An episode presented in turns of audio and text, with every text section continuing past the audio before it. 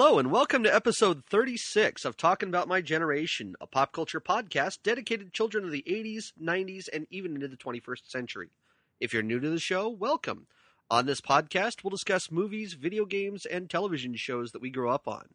Uh, this week, I was supposed to have Eva joining us here, and unfortunately, she got hit by a storm out in Connecticut, so she is out for the day. Uh, instead, I have uh, TFG1 Mike from Geekcast uh, Radio who's joining us to talk about this. Uh, Mike, I know you've got a series here that you're running with Beyond the Night, so why don't you go ahead and tell us a little bit about this? Something like 36? 30, something like 36. Does that include me? Um, 37. you have to make episode 37 about clerks. You have to. Oh, yes, yes. That is already planned. 37 will be clerks. All right. So, uh, I have been a Knight Rider fan since I was about. Earliest I can remember is when I was four years old. So the series had already been on for two years. yeah. Um, Knight Rider, Airwolf, and A Team, they were my three live action, action packed kids, you know, shows that Oh, yeah. it's like their kids watch that aren't uh, horrible axe murderers or people that invade dreams or uh, people that wear hockey masks. Yes. No, I don't mean Casey Jones. Yeah. Uh, uh, you know, so Knight Rider was was something uh, that um, was always a part of my childhood, and it has been for the last thirty plus, you know, thirty. Holy crap, thirty-two years. this show is thirty-two years old, and the sad fact is, I'll be thirty-four in a month. Fuck. um. okay, so. I after the end of the series, uh, the original '82 series, I was like, "Oh, that's it. It's over. Really, no more."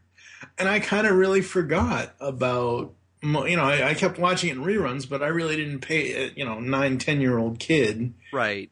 It ended in '86. By '87, I was into you know cartoon turtles and um, metal faced shredheads. May Oh, Mister yeah. rest in peace. Yes. Um, so I had hadn't really forgotten about it because it was in reruns, but I forgot uh, back then, and it's so different from today. Back in the '80s, nobody paid attention to what people were doing t- next. People just popped up, or something just came on the TV. Whereas Yeah. now we have to know, oh, every single thing anyone is doing. Uh, It's a topic for a whole other show. Oh, yeah. in the future. But um, but yeah, Knight Rider. I kind of forgot about the people that starred in it after after it stopped doing new episodes, and um, 1990 came around, and I saw Michael Knight with an eye patch, and I'm like, well, what? Yes.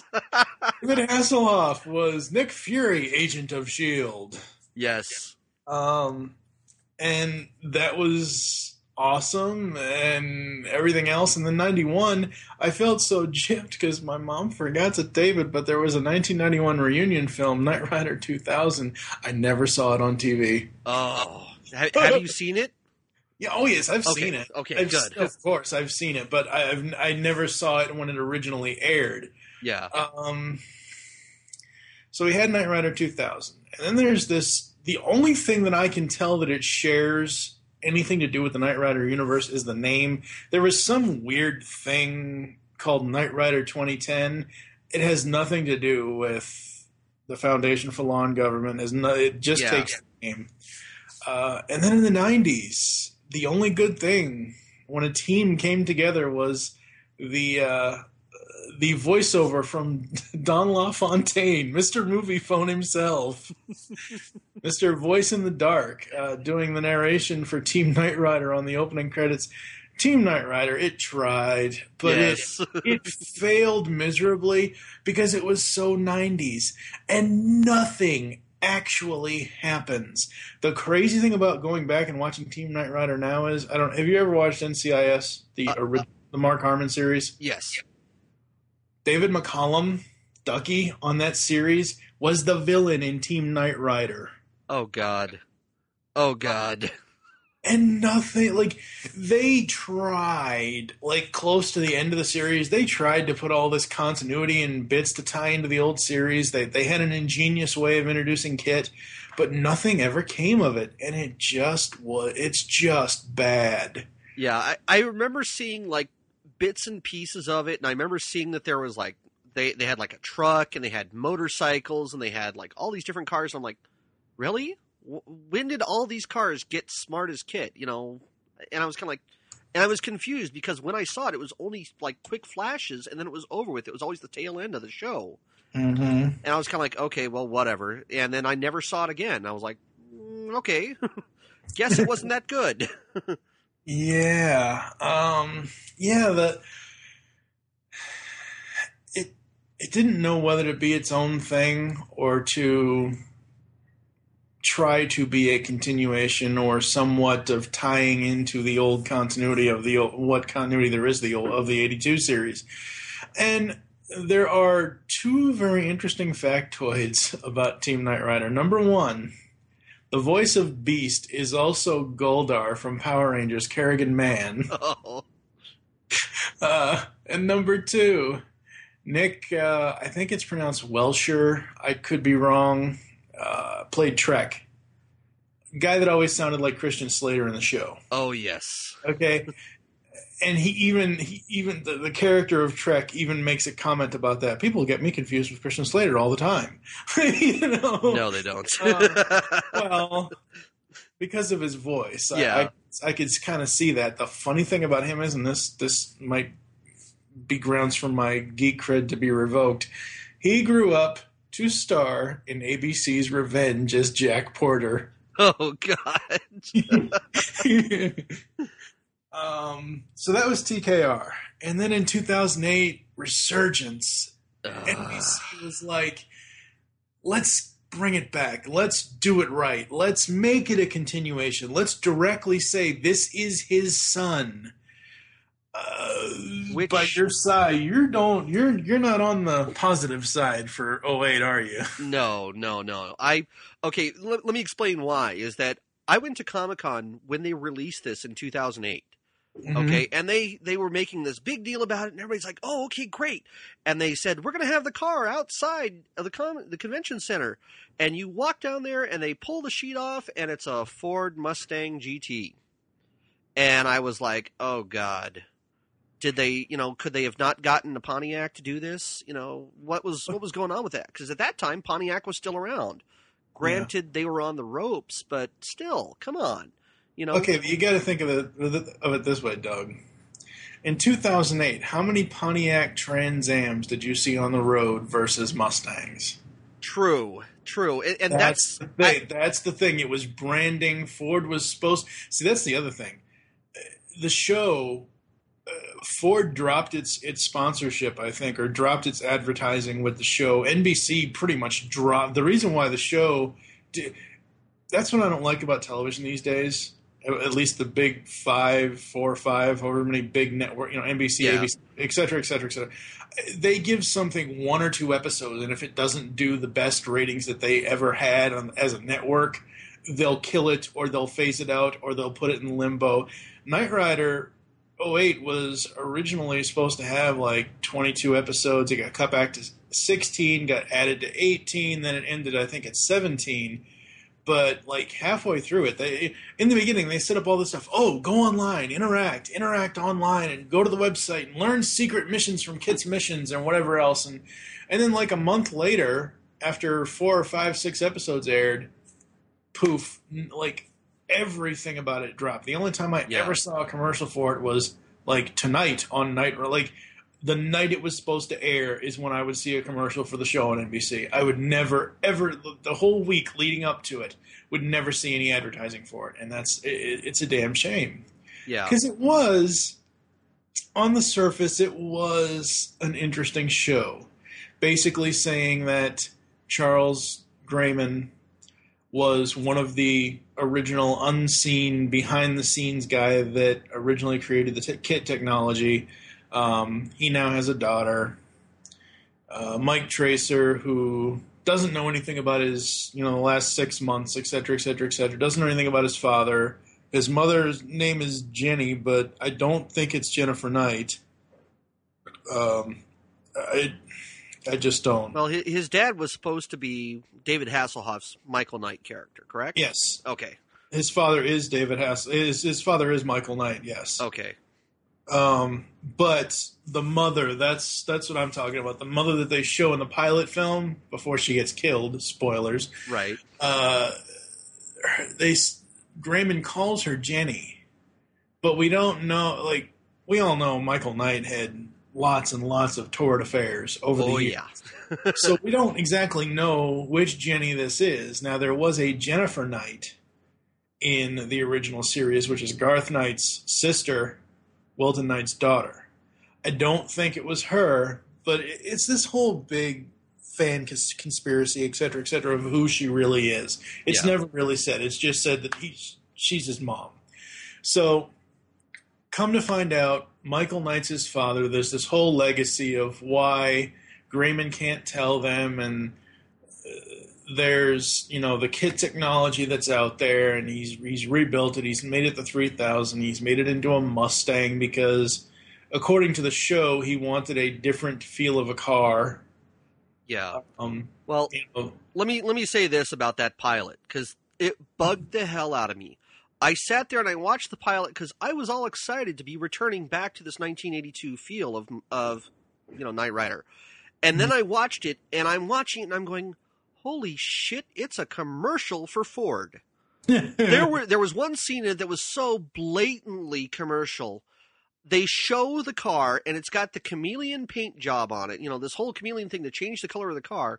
And it rolls through and you see the car change colors like three times in the light. And it does this super slow roll. And I was like, Oh God, could they get any more fucking obvious? This is this is goddamn commercial. And I'm sitting here watching this for two hours. No. And that's what pissed me off about the whole thing and then it didn't get any better. You know, even when they got to the season two, which shocked the hell out of me that they got a season two. they didn't. Well, they had they had a re-release. Uh, they had a release of it because they had the whole the new Super Pursuit mode for uh, the the Knight Three Thousand, and Oh, you mean tur? Oh, wait a minute. Wait. the the Uh, Turbo mode or whatever it was. Because they turbo mode was in the was in the pilot. Okay, well, they did a new version of it where they did like this newer pursuit mode and they revamped the car. Because in 2009 at Comic Con, they did another reveal of the stupid car. And this one, they take it off and the thing's got these giant drag slicks and it's got this customized rear bumper and it looked absolutely like ass. Everybody I know who owns a Mustang, and I'm one of them because I own a Mustang GT, uh, to see this car, we all kind of went, "Oh, oh God, it's going to give a bad name to our cars." And yeah, people still drive Mustangs, but after seeing that, everybody was walking away going, "That thing looks like ass." It was just bad.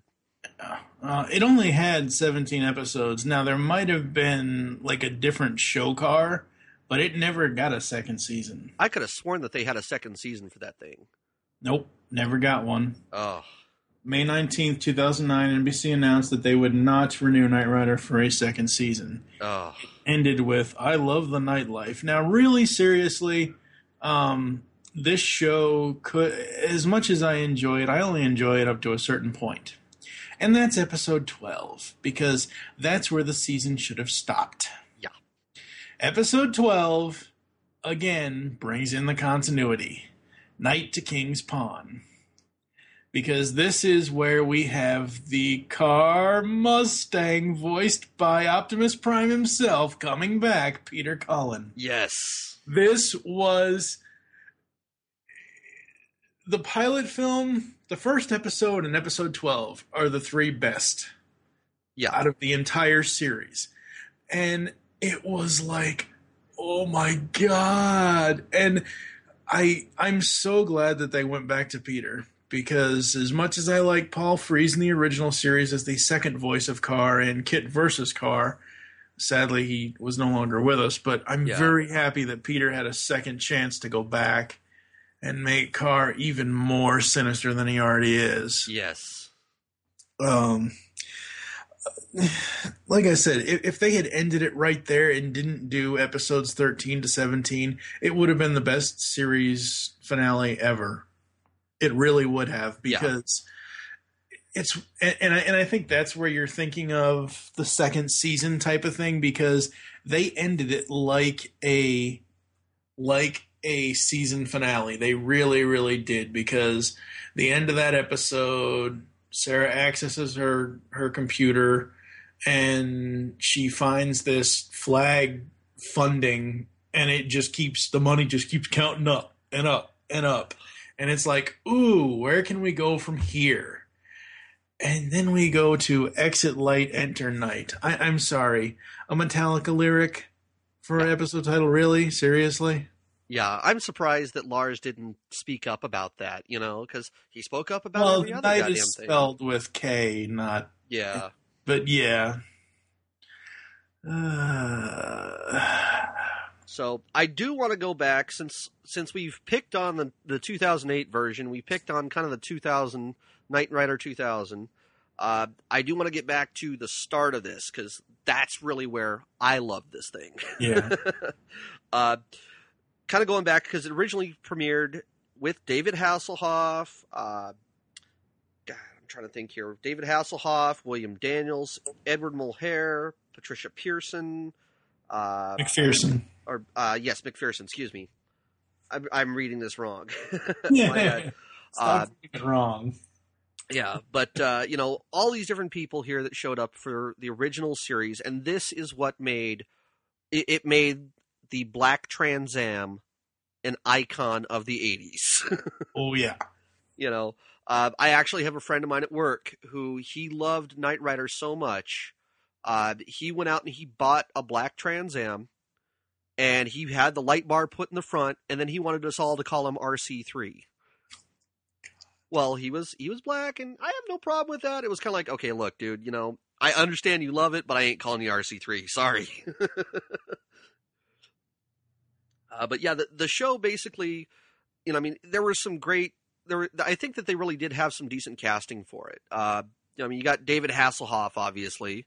You know, everybody knows who. Everybody who's seen David Hasselhoff knows him. He wears that black jacket, almost always the red shirt and the jeans, and that gigantic belt buckle. Yeah, it's it's really really funny because another reason why I got so attached to this show, besides the fact of its its sheer coolness back in the '80s. I was one of the lucky kids that got to sit in Kit. Oh yes, I actually got to meet David Hasselhoff. I have a black and white sign, uh, personalized signed autograph photo of him in a frame and uh, they're on Facebook, but I have um, a picture of me with him, and I'm six years old because this happened in '86, and and it's him basically bending down and, and staring into the camera from like a, a crouched position, and he's holding my right hand, which I have a mild case of cerebral palsy, and our left hands are doing the thumbs up sign. Oh, nice! it, it's I. I could have died happy right then. and it's one of these things where it's one of these things where uh, when we got to the car to to sit in the car, the lady had the hardest time with me because I did not want to pay attention for the damn picture. I just wanted to drive the damn car.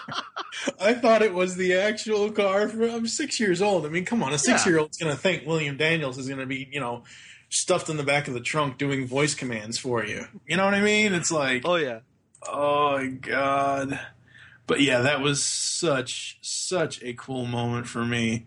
Uh, being able to go to that, being able to meet him, and uh, it was just it was so so awesome. Um, but yeah, no, I mean, and the funny thing is, the first thing we see of him in Knight of the Phoenix isn't even him. It's no. some actor with his voice dubbed over. Yeah, and that kind of that kind of tripped me out when I first saw it because I was like, "Holy crap! They did they did a pretty decent job of dubbing his voice. Yeah. But I don't know who the guy was. Unfortunately, they killed him off, and I, I still don't understand to this day why Mike, why uh, uh, William William Knight uh, ended up having him reconstructed his face to look like to look like Garth. Yeah, I was kind of like, Um, mm, okay, because he wanted a good son. I guess. you know, and the only difference between him and Garth was that Garth had that mustache. But you know, I was like, oh, you know, it, it it looked so cheesy '80s. You know, almost bordering on the '70s slick, nasty kind of kind of mustaches that you see. That's kind of what it reminded me of. Uh, I do want to bring up that one thing that I I remember, and it was it happened in '94, and he was actually David Hasselhoff was actually trying to pull off something where he was popular again, uh, to kind of bring himself back into the limelight, and he was actually going to have on pay per view a whole thing with his albums because he's he's done singing and whatnot, and I'm sure everybody's seen the crazy uh, uh, video that he does, "Hooked on a Feeling." If you haven't, go look it up on YouTube. It's absolutely hilarious to see it because it's just so cheesy. Uh, but he was supposed to have this pay per view thing that was supposed to go on on June seventeenth, nineteen ninety four Mm-hmm. which coincidentally was the same day that a white Ford Bronco with Al Cowlings and O.J. Simpson was driving down the 405 freeway. Oh my god! So he got screwed from that. But everybody in Germany apparently saw him and loves him to this day for his singing career. I, Yeah. you know, I I don't know whether to say that's a good thing or a bad thing about Germany, but you know. uh, now, I do also want to bring up William Daniels because we did mention him. He was obviously, you know, you and I both know that he was the voice of Kid. Uh, Most people nowadays would know him as Mr. Feeney from Yes. Boy Meets World. yes. uh, yeah, because I mean, that was the thing is I had a friend of mine who I was telling I was going to do the show, and he goes, you know, when I first saw Boy Meets World, he goes, oh my god, that's Kit. I know, yeah. I got to be honest that I didn't make the connection until I saw the picture of William Daniel. I'm like, oh my god, it is Mr. Feeney. And it was, it was horrible for me because I should have known that considering how much I love this goddamn show. Yeah, no, I when I first saw Boy Meets World, I must have been looking away when Feeney first came in the room or something or else because all I heard was the voice, and I turned, I'm like, what, what- what's Kit doing on TV again? It's 1990. Oh, this is the 90s. Where? What the hell? Um, but yeah, no, I, I mean, it was. It, William Daniels, even though he didn't, he didn't want to be credited at all. Like he's not credited anyway. He is in some places, but on the actual show titles, he's not credited anywhere because Well- back then he didn't want to be credited as a, as the voice of a car. Well, and part of that was because he was doing St. Elsewhere as well on NBC. Yeah, that's and true. he didn't want that to show up, which is kind of funny because he played a doctor on there, uh, but he also came back to play. He played Mark Craig on St. Elsewhere, and then he came back later on Grey's Anatomy to play Doctor Craig Thomas, which I thought was kind of funny. I'm like, oh, Craig and Craig. uh, but yeah, I I loved him, William Daniels. The thing about this that bugged me, I went to Universal Studios back in like 84, 85. My parents took me up there. And they had, you know, they had a kit car that you could go and sit in and look at it and everything. And I'm getting all excited because they said, oh, you're going to be able to go up there and sit down and talk to Kit. And I go and I sit in the car and I'm checking it out. I'm going, this is cool. And all of a sudden, Kit starts talking to me, and it the guy who was doing the voice of Kit was gay. And I was just like, no, no, this is not Kit. And I almost started crying in the car because, you know, here I am, like, I want to say six or seven years old, and I'm hearing this voice coming out of the car that's not William Daniels. Uh, yeah. And it just, it broke my heart. I'm like, that's not Kit. That's not Kit. And we got out of there, and I, you know, I, my sister and I got out of the car, and we walked away, and I went back to my parents. I'm like, you could tell I was totally confused. And my parents were like, what's the matter? That's not Kit. And we walked away, and my parents were trying to explain to me that, you know, sometimes they have special cars that come out and they have, you know, different kit cars because they had the jump car and all this. And I'm like, but that's not Kit. Yeah. It was horrible. But, you know, to this day, I still, I will still listen and hear William Daniels and go, that is the only Kit that will ever be. Val Kilmer, who did the one for the Knight 3000, that wasn't Kit for me. Sorry. You know, he, he, as far as I'm concerned, Val Kilmer is ruined by playing Batman, even going to play Kit. Oh, stop. Val Kil- Oh god. Okay, Val Kilmer was a bad Batman, but he was a good Bruce Wayne. Yeah, I'll give you that. I'll give you that. But you know, him and George Clooney as Batman, those should never have been put together. but anyway, uh, I did also want to mention here some of the other people. Uh, Edward Mulhare, who showed up. Uh, he really kind of this was kind of his big thing, along with what our man Flint, uh, with James Coburn, uh, Ghost of Mrs. Muir. He he showed up in, and he did show up one more time with David Hasselhoff. Uh, he did an episode as Doctor Lancaster in Baywatch Nights before he passed away in '97. Mm-hmm. You know, I know, kind of a small part, but you know, hey, he got his notoriety there again to show back up. Uh, Yeah. Uh, I don't know. As soon as Devin died, I was like, yeah, that's yeah. that's the end of that. Yeah.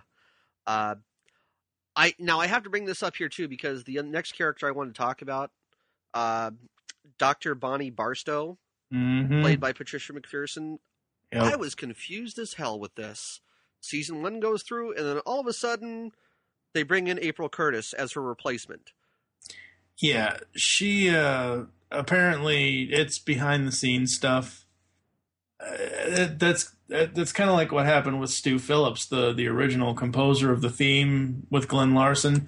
Stu Phillips only did the first 13 episodes of the series. Don Peake then came in and did the rest because the big wigs, the people that were running the show, not necessarily Glenn Larson, wanted somebody else to do the music outside of Stu Phillips. And there's this whole war between Stu and Don and everything else. And but um but yeah no I, I I think the Patricia McPherson thing was uh was one of those things where she either got fired because they she wanted too much money or it, it was one of those behind the scenes kind of things. Yeah, because I know that I know that uh, Hasselhoff and Mulhare were lobbying to get her back, and there was just huge fan reaction to you know Rebecca Holden coming in as April Curtis. And don't get me wrong, Rebecca Curtis, you know Rebecca Holden was she was hot, but you know it wasn't it wasn't Bonnie, and I think that's what pissed me off is that all of a sudden you had kind of like this whole dick switch from Bewitched, where they bring her in and they replace her, but it wasn't quite you know a full dick switch. And it was just I, I don't know. I didn't care for her. I, I liked bonnie. I did not like rebecca holden. Well she only la- you know Bonnie came back in season 3 so. Yeah. And she was the one who repaired kit when he had uh, when he got in with with um, the super pursuit mo- Yeah. super Super pursuit Pursuit mode. There we go. uh, and I was the other one I was kind of kind of confused with is Peter Parros, who showed up as RC three. Uh, I didn't really understand why he was unknown apparently until season four. That oh, we don't have this driver for the truck for the flag truck, but you always see the flag truck showing up, and you know Kit drives up into the back of it. Well, they, they probably just had a random, dri- you know, random drivers. You know what I mean? So it's one of those things where in season four they were adding all this stuff. They needed to add something to it, and uh, the plot of Knight of the Juggernaut is it's his father's, it's RC2's garage. So, you know, it's one of those things where, okay, you let him into this world, you let him see all this technology, you got to do something with him. So, I guess so. I mean, it just it seemed kind of odd that oh, here all of a sudden he pops in and he's you know the driver of the flag truck. well, he's the new driver, but yeah. Yeah. Now, uh, last person obviously that we both love, and I have to bring it up because he has several he has several spots in this one, or at least at least one for the very beginning was Peter Cullen as Carr, and Mm. you know for those of you who have not seen the show, the very beginning episode with Carr, they bring him in. And he just does a great job. I mean, I I was listening to it and I kept thinking the same thing that you did. Oh my God, it's Optimus Prime. It's an evil Optimus Prime. What is going on with the universe? That and oh my god, it's the voice of Coran from Voltron. Mhm. Uh, Yep. you know, one thing I was surprised by, I didn't know this until I started looking this up. I didn't know that Peter Cullen did the voice of Eeyore for Winnie the Pooh. Oh yeah. I, I knew that he did, you know, Coran for and uh, the narration for Voltron. Yeah. Uh, I knew that he did uh, Monterey Jack in Chip 'n Dale's Rescue Rangers, but I had no clue that he was that he did uh, uh, Eeyore. That just kind of blew my mind. Yeah, yeah. Eeyore is, from what I remember, what because I, I don't think he's doing it anymore. I think they wanted to go in a different direction, or maybe he. wa- I don't know. I don't know the whole story behind that, but I remember at one. Well, I saw some video on YouTube where he was like, "Yeah, I'm not doing it anymore," or something like that. But the way I think of Eeyore is he's a very, very slow, depressed G1 Ironhide. yeah. um, the funniest thing, going back a minute just to Peter Parros for a second, the funniest thing was um, the uh, the trip part two episode of Seinfeld. Peter Parros is Officer Two. yes. I was like, what is RC three doing on Seinfeld? Oh. Well, I I've noticed that he was he's done like a whole bunch of soap operas too. Uh, you know, Young and the Restless, One Life to Live, As the World Turns. I mean, just I'm like, dude, is this what you've done after Knight Rider and that's all you've wanted to do? He started on, according to this, he started on Facts of Life in '84. Well, not really. Yeah, um, one of his first roles was Facts of Life in '84. So uh, lately, he's been on the Haves and Have-Nots, one of those Tyler Perry shows. As of the, as of last, I was going to say as of this year. It's not 2013 anymore. Yeah. Thank God. Uh,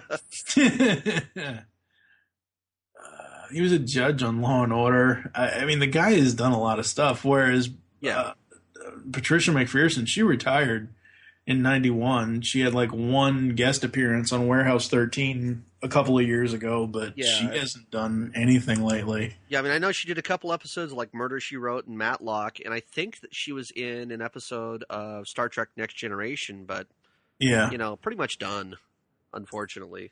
Yep. You know, I mean, I I thought she was kind of hot, and that was the whole sexual tension between her and and Michael Knight. You know, that them going back and forth. I thought that was kind of nice, but you know, he always had to run around with all the other women, and he was always coming back to her and be like, she kind of reminded me of of his Moneypenny. You know, Yeah. and just eh, you know, she was there. I I liked her a lot more than I liked Michael. Be honest. I mean, don't get me wrong. Michael was a great character. I kind of like Bonnie just a little bit more. Maybe it's because the whole sexual appetite, you know, the, the sexual appeal, I guess. uh, now, I, I I know we've been kind of mentioning a couple of the episodes. I did want to bring up how the thing kind of whole how the whole thing kind of got started and how uh, Michael Knight came to be. Uh, in that he originally started off as this guy named Michael Long, who was a policeman. Uh, and in the pilot episode, he gets shot in the head and he's left for dead. And the whole reason that he doesn't die is because he's got this metal plate in his head that the bullet bounces off of, apparently. And I, I, I, I saw that and I'm kind of like, oh, okay, I, I guess, but wouldn't he have brain damage from that as well? But I guess not. I, I guess a little 38 snub nose hitting you in the head on a metal plate doesn't do that much damage. No, I guess I guess not. Yeah. But yet, well, yeah, because she didn't have a metal plate in her head, and she hit against bulletproof glass. So I was Yeah. gonna say didn't really work out for Tanya too much. No, no, no, no. and of course, he's there in the car. He's yelling, "Tanya, don't shoot! Don't shoot!" Blam, dumbass. Lawns, they never listen. yes.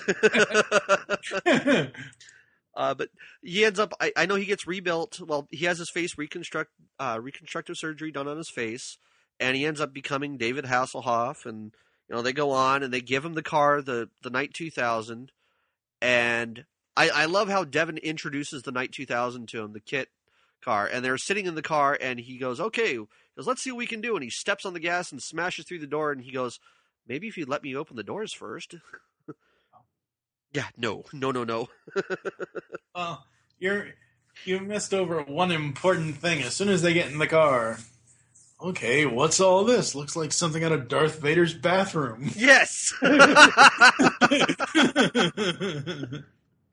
yeah, I, I, I- started laughing, and I, one of the things that I did notice throughout the series is that like in the first season, they mentioned him as a black Trans Am, Mm-hmm.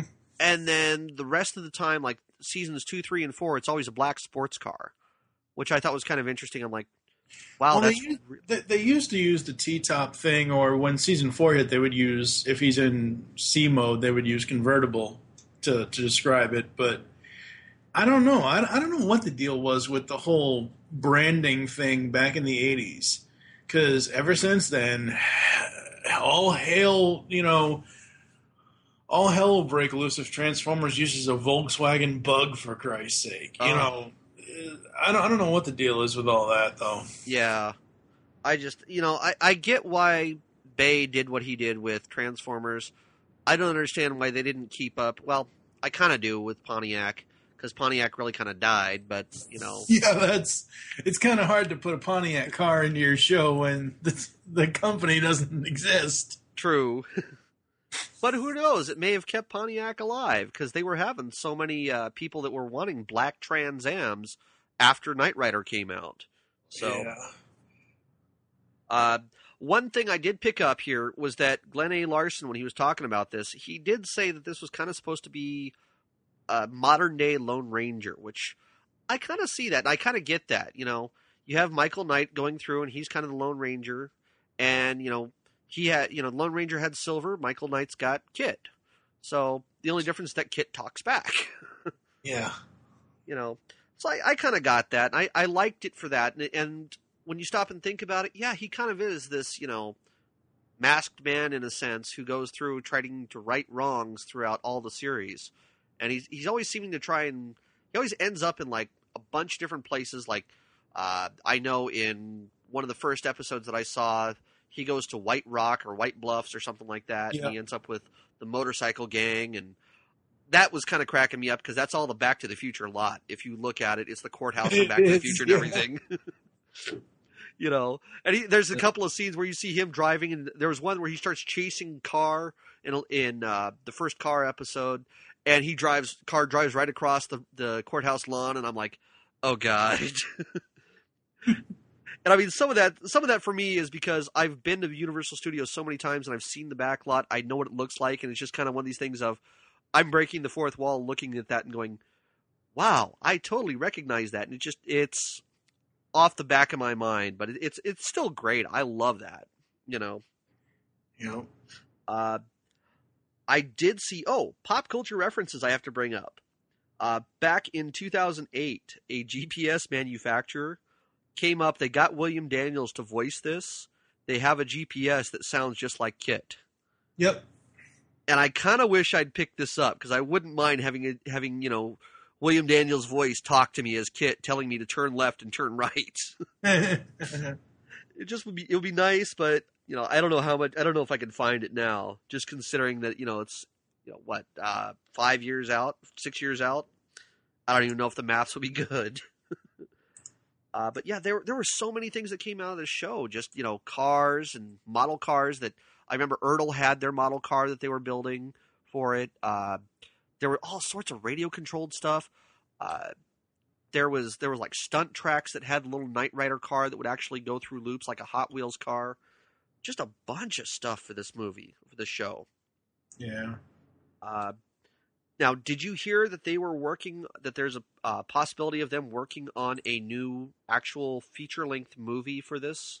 Yes, it's been in limbo for years. Yeah, I just It, it's been in limbo so long that we don't know if it's ever going to come out. We don't know if we, we just don't know because it's just one of those things where it's there you know there are times where oh David wants to do it or oh David doesn't want to do it or oh well we can't do it because there's no studio because originally when it first came on the scene as far as a news thing was uh, Revolution Studios had it and then the Weinsteins had it and who the hell knows who has it now um, yeah. Well, I mean, last I'd heard the Weinstein's had it, and just from all the shit I've heard about the Weinstein's, those guys just can't seem to keep good projects going, or they'll they'll shit on a project because they don't want somebody else to have it, and it's it's really kind of sad that you know that they've kind of taken over Miramax and and kind of screwed Miramax royally. Yeah.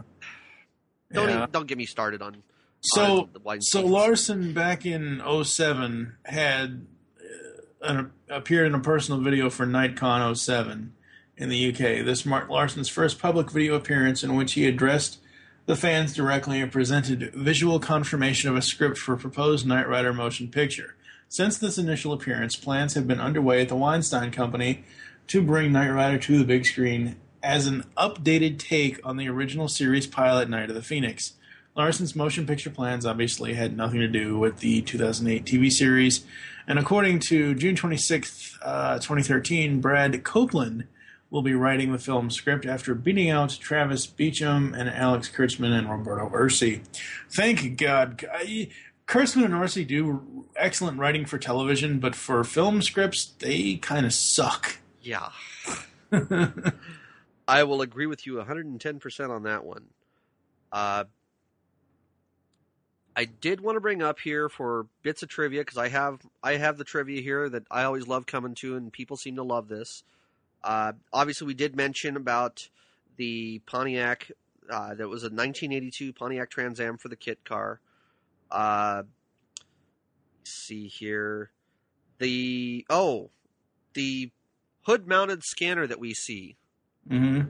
also showed up in Battlestar Galactica as the Cylons uh, scanner that they have on their robotic faces back in the 80s as well. And Glenn A. Larson said, he goes, yeah, he goes, yeah, it's almost identical, but that's it. That's the only thing that ties into it. Uh, although in the Battlestar Galactica, they did have, uh, I want to say it was Starbuck that was flying around. They, they had modified a Viper that had voice interaction and it basically kind of talked back to him just like Kit did, which I thought was kind of I thought was kind of like, oh, okay, um, yeah, not quite the same though. All right, so let me ask you this. Would you rather have had what we got in 2008 for Kit, or would you rather have had the technology that NBC used for the show Viper, for the car actually transforming? Oh, see, I I liked the Viper stuff because the the skins would flip over and it looked better with that whole dragon skin kind of look, Mm-hmm. but. I, I don't know. It, it, it was because the Viper was Viper was totally '90s, and you could tell it was trying to be Knight Rider, but it wasn't. Yeah. and the the the Knight Rider that they came out with in 2008 was just I, I it pissed me off. I'm sorry. Yeah. you know. Now, see, a Viper is a better Knight Rider than Team Knight Rider ever could be. Viper is not the best show in the world, but it was damn good. Yes. for for for 90s television and the thing with the 2008 and the and the the Mustang and all that stuff is they had to go by that technology and well if Transformers can transform on the big screen well sure a kid can transform into because that's the thing they changed it from the pilot uh, the pilot film uh, uh, what the hell's it called uh, Prometheus. They changed that. They changed his technology between the pilot film and the uh, opening episode of the series. yeah. He he. I don't think he transformed in the pilot film. He did color change and texture change, and that kind of stuff, which I kind of liked. I thought that was kind of cool. yeah. uh, But by the by the first episode of the of the actual series, he could actually transform just like Optimus Prime does into. Obviously, Kit couldn't become a giant robot, but he could transform into like a a They- truck, which kind of looked like Beast from Team Knight Rider. yeah, they they had him transforming into a Ford F one fifty. Okay, yeah, as if again this wasn't It's a giant Ford commercial. Yeah, it, it, it's marketing. That's, that's what it's all about is marketing. yeah. Uh, now I did notice as well when I was watching this. Apparently, I guess in all of season one, they only had Kit's voice flashing as a red light on the dash, and then in season Yes. two, They Season would- two is when the lines came in. and I I guess that that was all done because people really liked the way that Cars lines looked, and they decided they were going to just change that out. So Mhm. I I gotta say I kind of like that version better because the flashing light was kind of bugging me. Yeah, well, we'll see, that's the thing. It's like when you look at someone when you're standing in a room talking to somebody, you like seeing, and even though you're hearing their voice come out of their mouth, sometimes some people like looking at lip movements. I know that sounds creepy and wrong, but it's one of those things where in television you have to see how the person is is talking and the voice box in season 1 it just it wasn't really that cool at all and then in season 2 they added the line version and the funny thing about season 1 is William Daniels did he does an amazing job but it's like that in Knight of the Phoenix. That's a very deep, dark Kit voice because yes. look at the scene where where he's trying to wake Michael up. Yes. on he's driving on the highway asleep. Uh, Michael. You know, Michael. Michael. You know, it, yeah. it, it, gets really low and down there. Um, uh, the coolest thing for me with William Daniels as KITT, though, came in season four, episode uh, Killer Kit, when they re- get Marco Berio reprograms him and turns him evil. And it's not a it's not a vocoder, it's not a voice effect, it's William Daniels' voice. I ain't your pal. You know, yes. it's it's just it was just amazing and awesome. But yeah, no, they did change that over and I'm kind of glad and it really some as much as I hate to say this, but some of those season 1 episodes, it hurts my eyes to watch that thing. Yeah. I, you know, it's I would so different. Uh, yeah, I wouldn't be surprised to find out if people were going back to watch it now and oh look, epilepsy episodes, epileptic yeah. seizures. yeah. Uh, now, did you know this about uh, David Hasselhoff and William Daniels that they for the entire first season they never met? Never met. Yep. It was they didn't meet until like a Christmas party for after the first season had started to wrap, I guess. I was kind of like, wow. Uh, and I'm still trying to figure this out because another thing that I have here is that the auto cruise car that we used to see when you know Michael wasn't ever in the car and Kit was driving by himself. Mm-hmm. Apparently, I guess they managed to fit some sort of stunt driver into the car seat, so uh, it looked like the car seat was driving.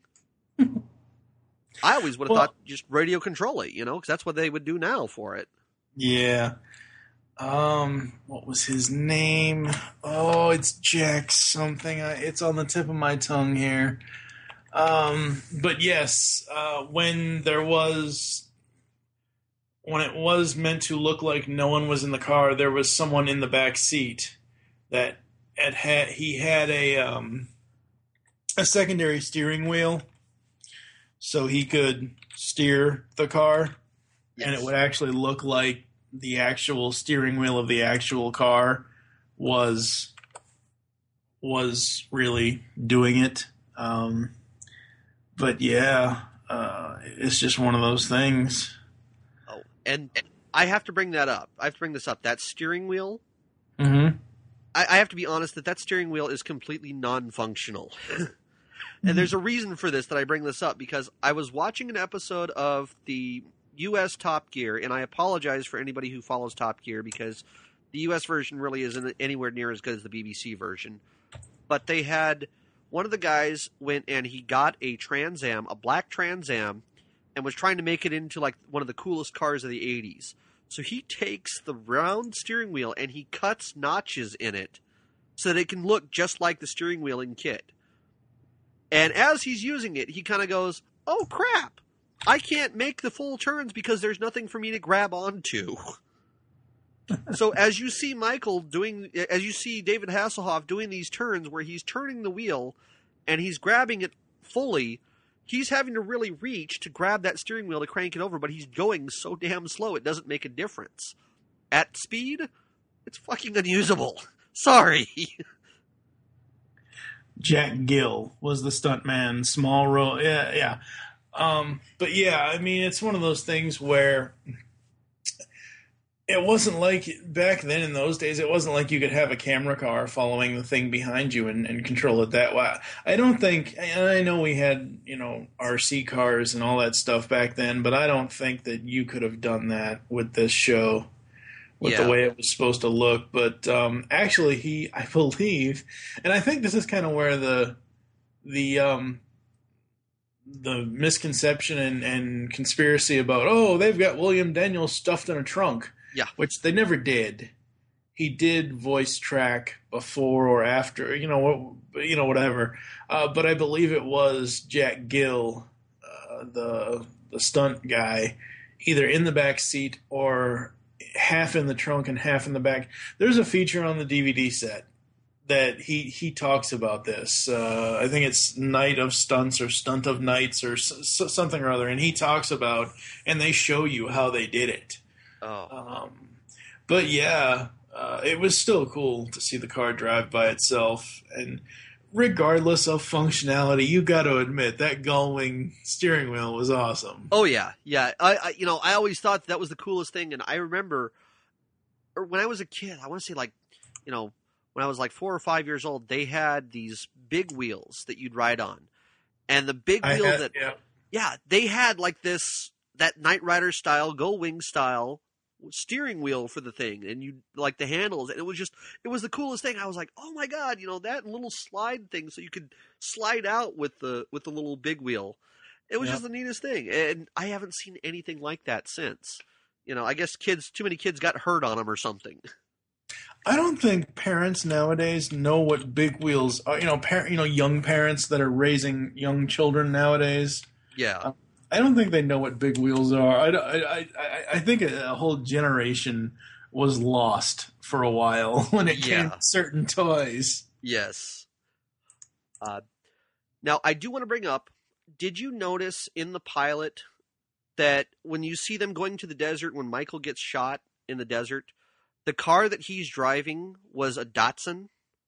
It was Mhm. it was a 280Z, and then they, they like they go and they repair his face and everything, and they say, "Oh yeah, we're gonna have Michael be, you know, we're gonna fix him up and everything." And then they bring him in and they introduce him to his car, and he goes, "That's my car," and it's a Pontiac Trans Am, and I was like.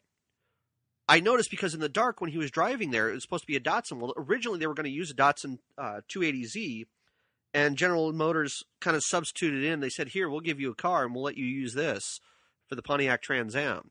And so you still see bits and pieces of the Datsun showing up in the pilot, Mhm. but then it shows up as a Trans Am all of a sudden later when they go to the when they go to the Knight uh, Foundation's buildings. Yeah.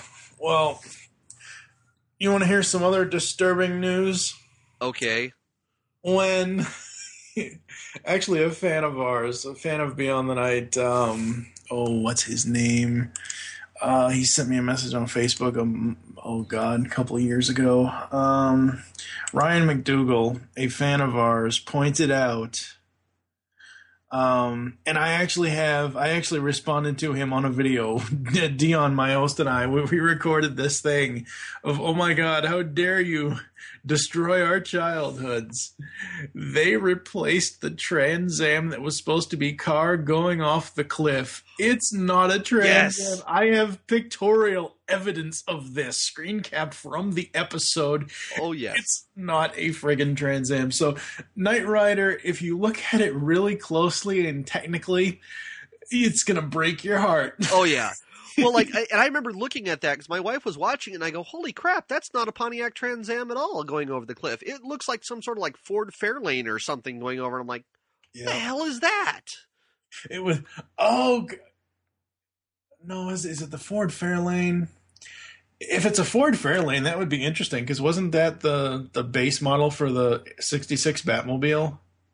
Uh, it was either a Fairlane or a Lincoln. I can't remember. Okay, because it would be interesting if if it was a Fairlane because George Barris did both cars. Yes. did, did the Batmobile and um uh Batmobile and and and and the original Trans Am for Kit. So yes. Um, it would be very, very interesting. Uh, but yeah, and I had never noticed, like, because that's one of those things. Uh, car flying off the cliff.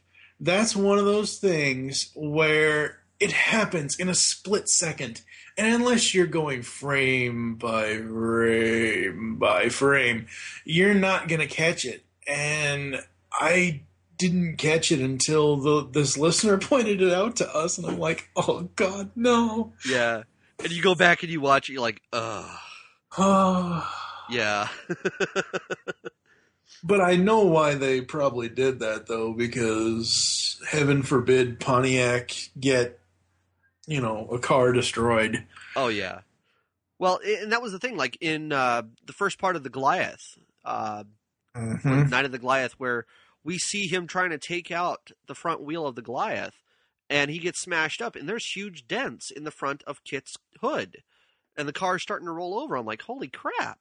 They're, allowing this to be showed, and I mean, it's crystal clear as the car flips over in front of you that there's these dents, and I'm like, wait a minute, it's supposed to be impervious to damage, and this is happening. Okay, I guess. But Yeah, it, it's it's just great. Well, you got to think of the times, though.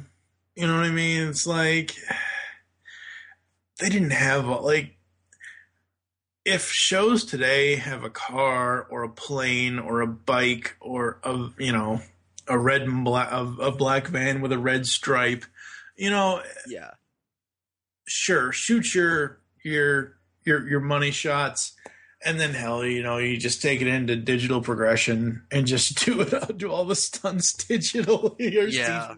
You know, I mean, they didn't have all the technology back then, so they had to really, really work at it, and that's kind of what is. I, I know there are some films nowadays that still do stunt work, but every time you know I, I, I hear about stunt work or stunts aren't done or oh it's do, done by wire, oh it's done digitally, yeah, it's because the insurance. Uh, Yep. The, the insurance on this stuff is just astronomical. If a star gets hurt, uh, you know, a lot of that's like um, again making another Power Rangers reference. Jason David Frank told me that, and he's he said it to other fans too. But he he we we asked him when we interviewed him. He said, "Yeah, I would have loved to have done my own stunts, and I could have done them perfectly, but they wouldn't let me because of insurance." uh, and that's usually a lot of the times that that that happens. So, so when you see him in Mighty Morphin Power Rangers movie, the uh, the movie doing that corkscrew corkscrew kick, that's not really him. God, it just it just goes to show you that it's like that's why I prefer not to look at a lot of the behind the scenes stuff yeah, I like I like the visual in my head of that person doing it, even if even if I know that they're not. Yeah. You know, it's it's there. There's so many things. I remember having my heart broken when I first found out that lightsabers weren't real as a kid. You know, and finding out that it was these guys holding these sticks that you know, and I was like, really, really, and I had to find that out. Ah, so you know, to see some of this behind the scenes stuff, I I like this partially because at this time they were still doing crazy stuff. You know, they Oh yeah. you know, when you have Airwolf flying and going through, and you have, you know, Kit and Knight Rider going through and making these jumps, Dukes of Hazzard doing these crazy car jumps, you know, that to me, you don't see that stuff anymore because everybody's too afraid of it. Mm-hmm. You know, it bums bums me out that you know people aren't wanting to do stunts like that anymore. But it is what it is, I guess. So. Yeah. All right. Well, I think that's about it for us here. I'm going to go ahead and wrap this up. Uh, I do want to thank everybody for listening to this episode of Talking About My Generation. Uh, please feel free to leave us feedback on iTunes. Uh, you can send us a tweet. I am at SPRZOUT. Uh, you can send us an email at mygenerationpodcast at gmail.com, or you can find us on Facebook at Talking About My Generation. And Mike, if you want to plug your shows, go right ahead. Go over to geekcastradio.com, which is the Geekcast Radio Network head website. As of this episode, we are currently starting our year five celebration. We've been online five years now. Uh, for all in depth Knight Rider stuff, check out Beyond the Night. Uh, you're going to have to look for it on the website because every time I've tried to submit it to iTunes for the last two years, they've never ever replied. Whether usually iTunes, when you submit a podcast to them, it takes them maybe four or five business days to either give you a, a, an approval or a denial email. Every time I submit it, nothing ever happens. Ah. so sadly, it's not in iTunes. But my host Dion Walker and I, we do uh, we, we we do in depth. Sometimes in depth, Team Knight Rider not so much because there really isn't much that we can analyze. It's just nothing there. But we're covering every single episode of all three uh, television series plus Knight Rider 2000 Uh, you know, we covered all all the episodes from '82. We're about to start uh, 2008 here in a couple months.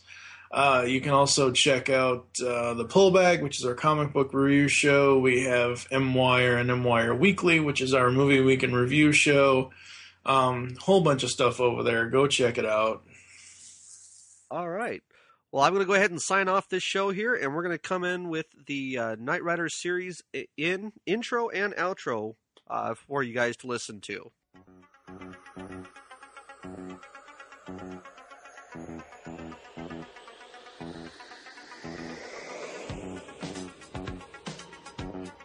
Knight Rider, a shadowy flight into the dangerous world of a man who does not exist.